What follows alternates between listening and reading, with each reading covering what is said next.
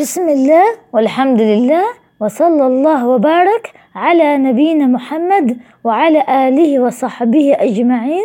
مجلسنا اليوم الحديث الثامن والعشرون عن العرباض بن سارية رضي الله عنه قال وعظنا رسول الله صلى الله عليه وسلم موعظة وجلت منها القلوب وذرفت منها العيون فقلنا يا رسول الله كأنها موعظة مودع فأوصنا.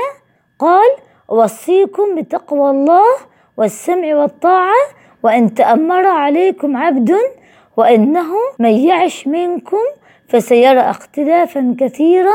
فعليكم بالسنة وسنة الخلفاء الراشدين المهديين عضوا عليها بالنواجذ وإياكم ومحدثات الأمور فإن كل بدعة ضلالة. رواه أبو داود والترمذي وقال حديث حسن صحيح. شرح الحديث وعظنا الوعظ هو التذكير المقرون بالترغيب والترهيب وكان النبي صلى الله عليه وسلم يتخول أصحابه بالموعظة وليكثر عليهم مخافة السآمة وقوله ذرفت منها العيون ووجلت منها القلوب هذان الوصفان بهما مدح الله المؤمنين عند سماع الذكر كما قال عز وجل إنما المؤمنون الذين إذا ذكر الله وجلت قلوبهم. وقال وبشر المخبتين الذين إذا ذكر الله وجلت قلوبهم. وجلت أي خافت وذرفت منها العيون أي سالت بالدموع يدل على أنه كان صلى الله عليه وسلم قد أبلغ في تلك الموعظة ما لم يبلغ في غيرها فلذلك فهموا أنها موعظة مودع فأوصنا أي وصية جامعة كافية فإنهم لما فهموا أنه مودع استوصوه وصية تكون فيها سعادة الدنيا والآخرة. وقوله أوصيكم بتقوى الله والسمع والطاعة تقوى الله بها سعادة الآخرة. أما السمع والطاعة فهي لولاة الأمور ففيها سعادة الدنيا وبها تنتظم مصالح العباد في معايشهم وبها يستعينون على إظهار دينهم وطاعة ربهم. وأن تأمر عليكم عبد وفي رواية حبشي هذا من نبوة نبينا محمد صلى الله عليه وسلم أن الله أطلعه على الغيب من ولاية العبيد على أمر أمته.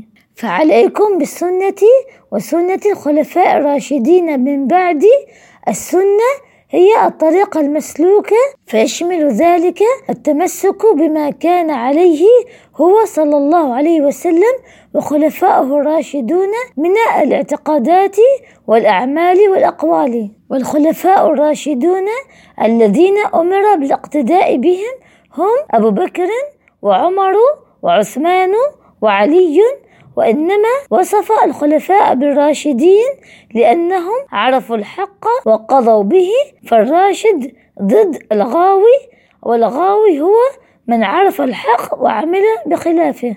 عضوا عليها بالنواجذ أي بالأضراس من شدة التمسك بها وإياكم ومحدثات الأمور فإن كل بدعة ضلالة تحذير للأمة من اتباع الأمور المحدثة المبتدعة مما لا أصل له في الشريعة يدل عليه مثل سنة عمر بن الخطاب رضي الله عنه لما جمع الناس في قيام رمضان على إمام واحد في المسجد فلم تكن بدعة لأن النبي صلى الله عليه وسلم كان يحث على قيام رمضان وصلى بأصحابه في رمضان غير ليلة ثم امتنع معللا بأنه خشي أن يكتب عليهم وهذا قد أمن بعده صلى الله عليه وسلم. وكذلك الأذان الأول من يوم الجمعة سنة سنها عثمان بن عفان رضي الله عنه. الصحابي راوي الحديث العرباض بن سارية السلمي من أهل الصفة سكن بحمص وكان من زهاد الصحابة روى عن النبي صلى الله عليه وسلم أربعة أحاديث وتوفي عام خمسة وسبعون للهجرة. هذا وصلى الله وبارك على نبينا محمد وعلى آله وصحبه أجمعين.